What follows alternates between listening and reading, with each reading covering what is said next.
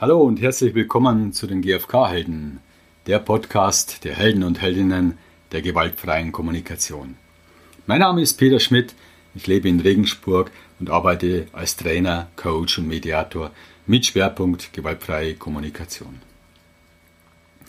In diesem Podcast unterstütze ich Menschen mit Vorkenntnissen in der gewaltfreien Kommunikation, um aus den Erfahrungen und Tipps langjähriger Trainer und Trainerinnen zu lernen um schneller in ihrer persönlichen Entwicklung voranzukommen, ohne die vielen Irr- und Umwege zu gehen, die andere schon gegangen sind.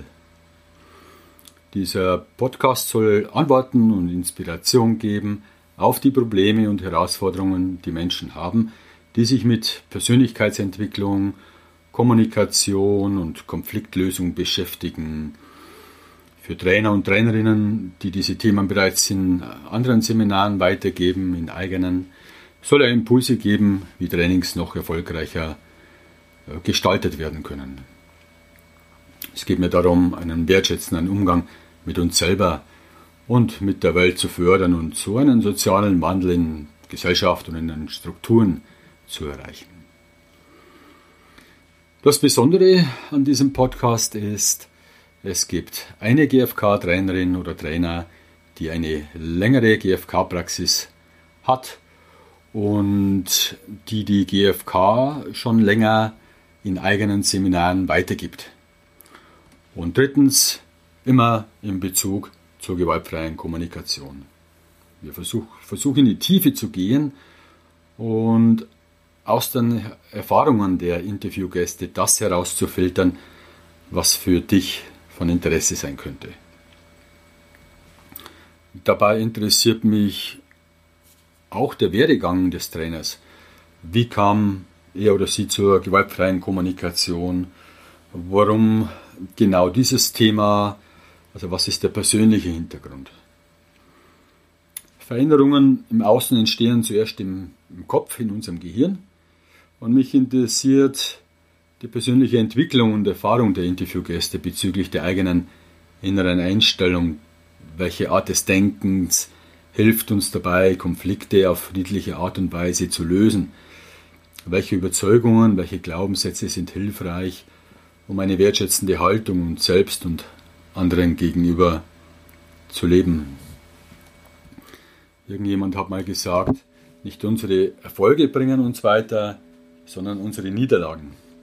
Und mich interessieren die Herausforderungen, die Schwierigkeiten, die am Anfang standen und dann die Art und Weise, wie sie sie gemeistert haben. Also was hat geholfen und welche Rolle hat die gewaltfreie Kommunikation dabei gespielt.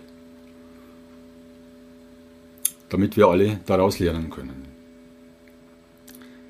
Den Titel GFK Helden den habe ich gewählt, weil die Interviewgäste meist einen längeren Weg der Persönlichkeitsentwicklung mit Schwerpunkt gewaltfreie Kommunikation hinter sich haben und über viele Erfahrungen im Weitergeben der GfK verfügen. Einige Gäste zählen zu den Pionieren der gewaltfreien Kommunikation im deutschsprachigen Raum und die meisten Gäste sind auch anerkannte Trainer vom Fachverband Gewaltfreie Kommunikation oder zertifizierte Trainerinnen vom CNVC, Center for Non-Violent Communication.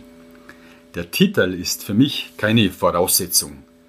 Entscheidend ist, dass er oder sie viel Erfahrung mitbringt.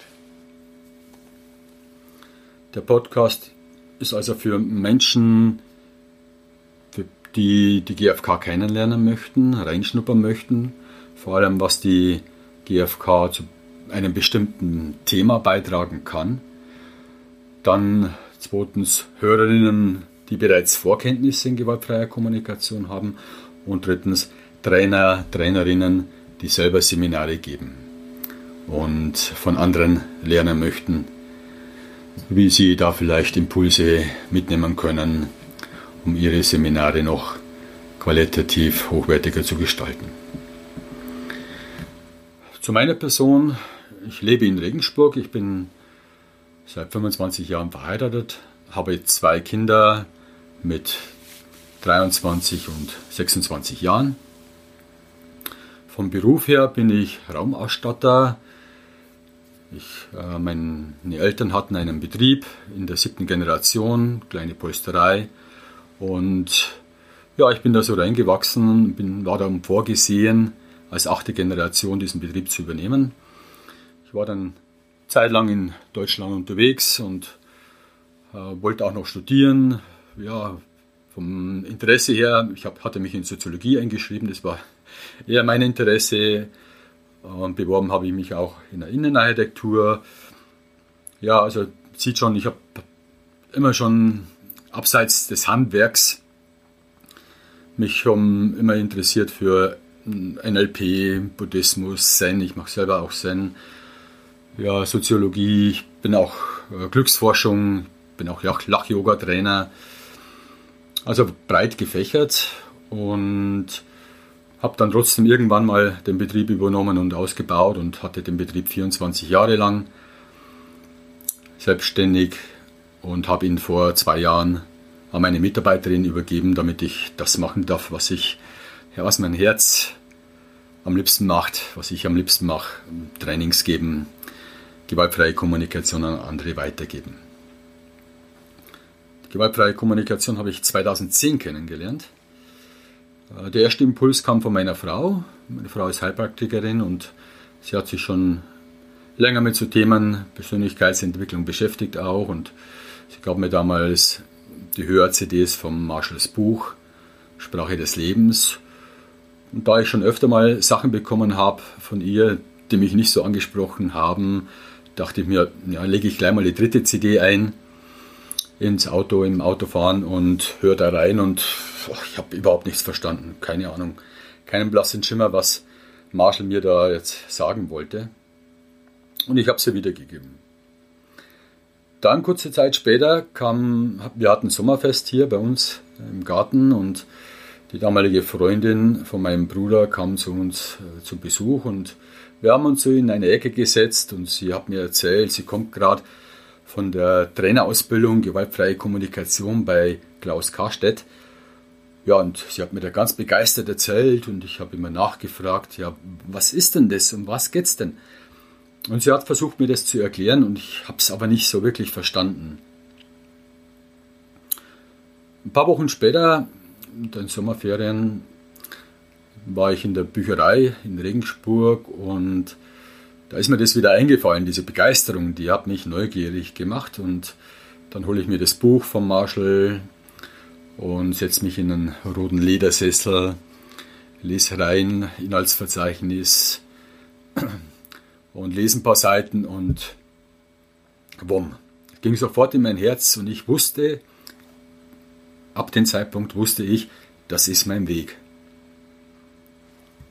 Kamen die Tränen, und ich habe es dann überprüft, die Wochen darauf, die Monate darauf. Ich wollte wissen, ist das auch alltagstauglich? Ist das auch anwendbar? Ist das nicht spirituell abgehoben, sondern kann ich das wirklich lernen? Und der Punkt, was mich so angesprochen hatte, war wahrscheinlich der, ja, ich hatte mich viel mit Glücksforschung beschäftigt. Wie kann ich meinen Glückspegel nach oben schieben und möglichst oben halten? NLP und die ganzen Themen, Dalai Lama, Buddhismus. Ich habe immer diese Sprüche gelesen von diesen klugen Menschen und dachte mir immer, ja, so, so will ich leben. Ja, diese Haltung möchte ich gerne inne haben. Und dann bin ich ja in meiner, meinem Alltag gegangen, mit meiner Frau, mit meinen Kindern, mit meiner Umgebung und bin gnadenlos gescheitert. Und da, mit dieser gewaltfreien Kommunikation, da hatte ich wie so einen Weg, so eine Anleitung, wie ich dahin kommen kann, wo diese Meister, diese klugen, weisen Menschen mit ihren Sprüchen vielleicht schon sind. Also diese Sehnsucht hatte ich, dahin zu kommen und das war für mich so, ein, so eine Idee, das könnte funktionieren mit der gewaltfreien Kommunikation. Ich habe das überprüft, habe Seminar besucht und habe dann kurze Zeit später zwei Entscheidungen gefällt. Einmal, dass ich nach dieser Haltung leben möchte Und damit es auch funktioniert, habe ich mich entschlossen, als Trainer, Coach und Mediator später meinen Beruf auszuüben. Und habe mir einen Fünfjahresplan gemacht und habe sechs Jahre gebraucht, bis ich meine Firma übergeben habe. Und dann als Trainer und Coach und Mediator mich komplett selbstständig gemacht habe. Also ich habe 2011 die Trainerausbildung gemacht. Klaus Karstedt war so mein großes Vorbild. Coaching-Ausbildung, Mediationsausbildung, später noch eine systemische Ausbildung und so weiter. Seit 2012 gebe ich die gewaltfreie Kommunikation selber weiter. Seit 2016 bin ich anerkannter Trainer vom Fachverband Gewaltfreie Kommunikation und auch seit 2016 biete ich eine eigene Ausbildung dazu an. Vielleicht für euch interessant so mein Weg, so ein Schlüsselerlebnis, was ich hatte am Anfang der Trainerausbildung 2011, also schon eine Zeit lang her.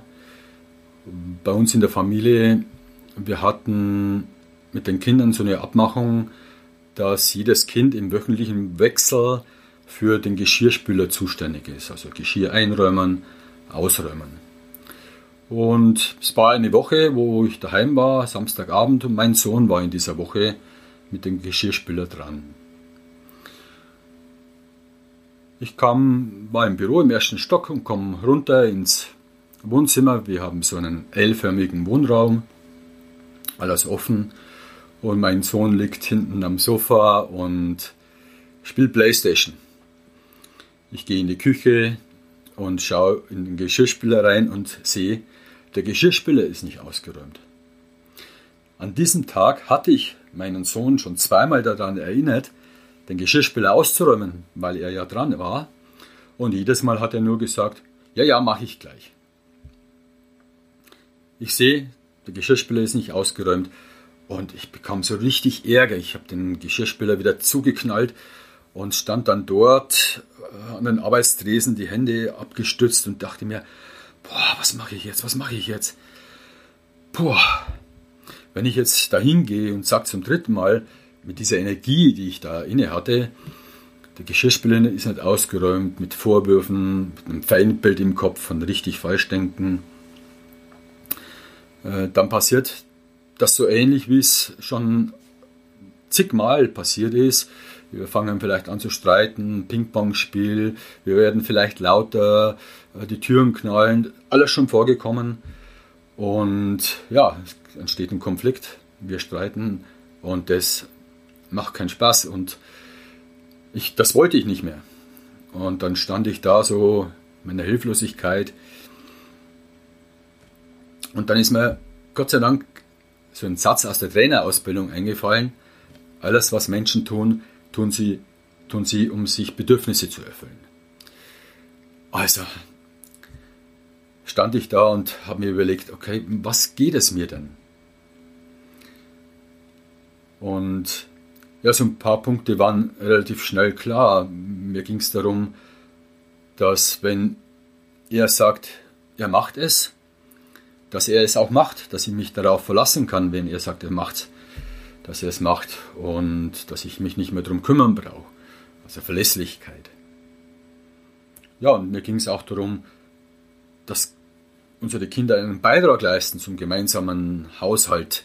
Wir Eltern, gefüllte 99,9 Prozent übernehmen wir vom kompletten Ablauf, was den Haushalt betrifft, Kinderfahren, Organisation etc.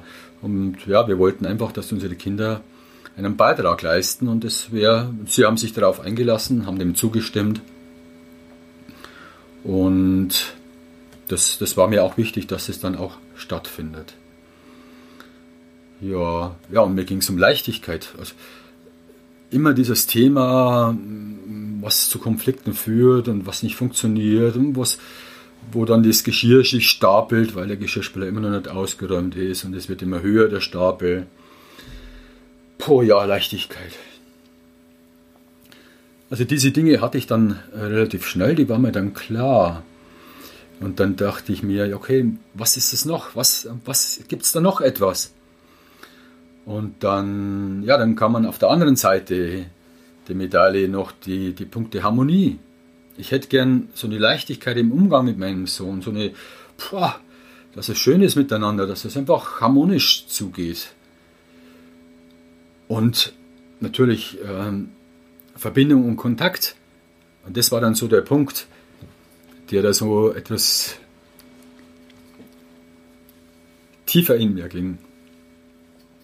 Ich dachte mir, wenn das so weitergeht mit meinem Sohn und wir da so oft aneinander geraten, dann geht er irgendwann außer Haus und dann, ja, dann sehen wir uns, er zieht aus und wir sehen uns dann wieder und keiner von uns freut sich vielleicht darauf, dass wir uns sehen, weil die Beziehung solchen Schaden genommen hat durch das, das Thema mit dem Geschirrspüler oder ähnliche Themen, dass die Beziehung gestört ist.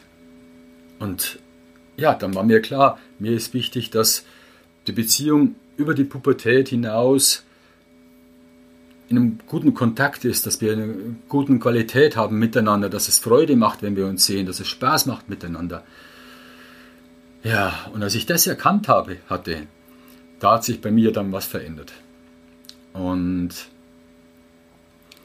ja, ich bin dann wieder hingegangen, zum dritten Mal an diesem Tag und habe ihn wieder angesprochen, nur mit einer komplett anderen inneren Einstellung, weil ich erkannt hatte, was mir wirklich wichtig ist unabhängig von dem Beitrag leisten und Verlässlichkeit. Es war mir schon wichtig, nur dieser Kontakt und diese Verbindung und dieses Aufrechterhalten von einer guten Beziehung, das war mir viel, viel mehr wichtiger und das hat dann dazu geführt, dass ich einfach mit einer anderen Einstellung hingegangen bin.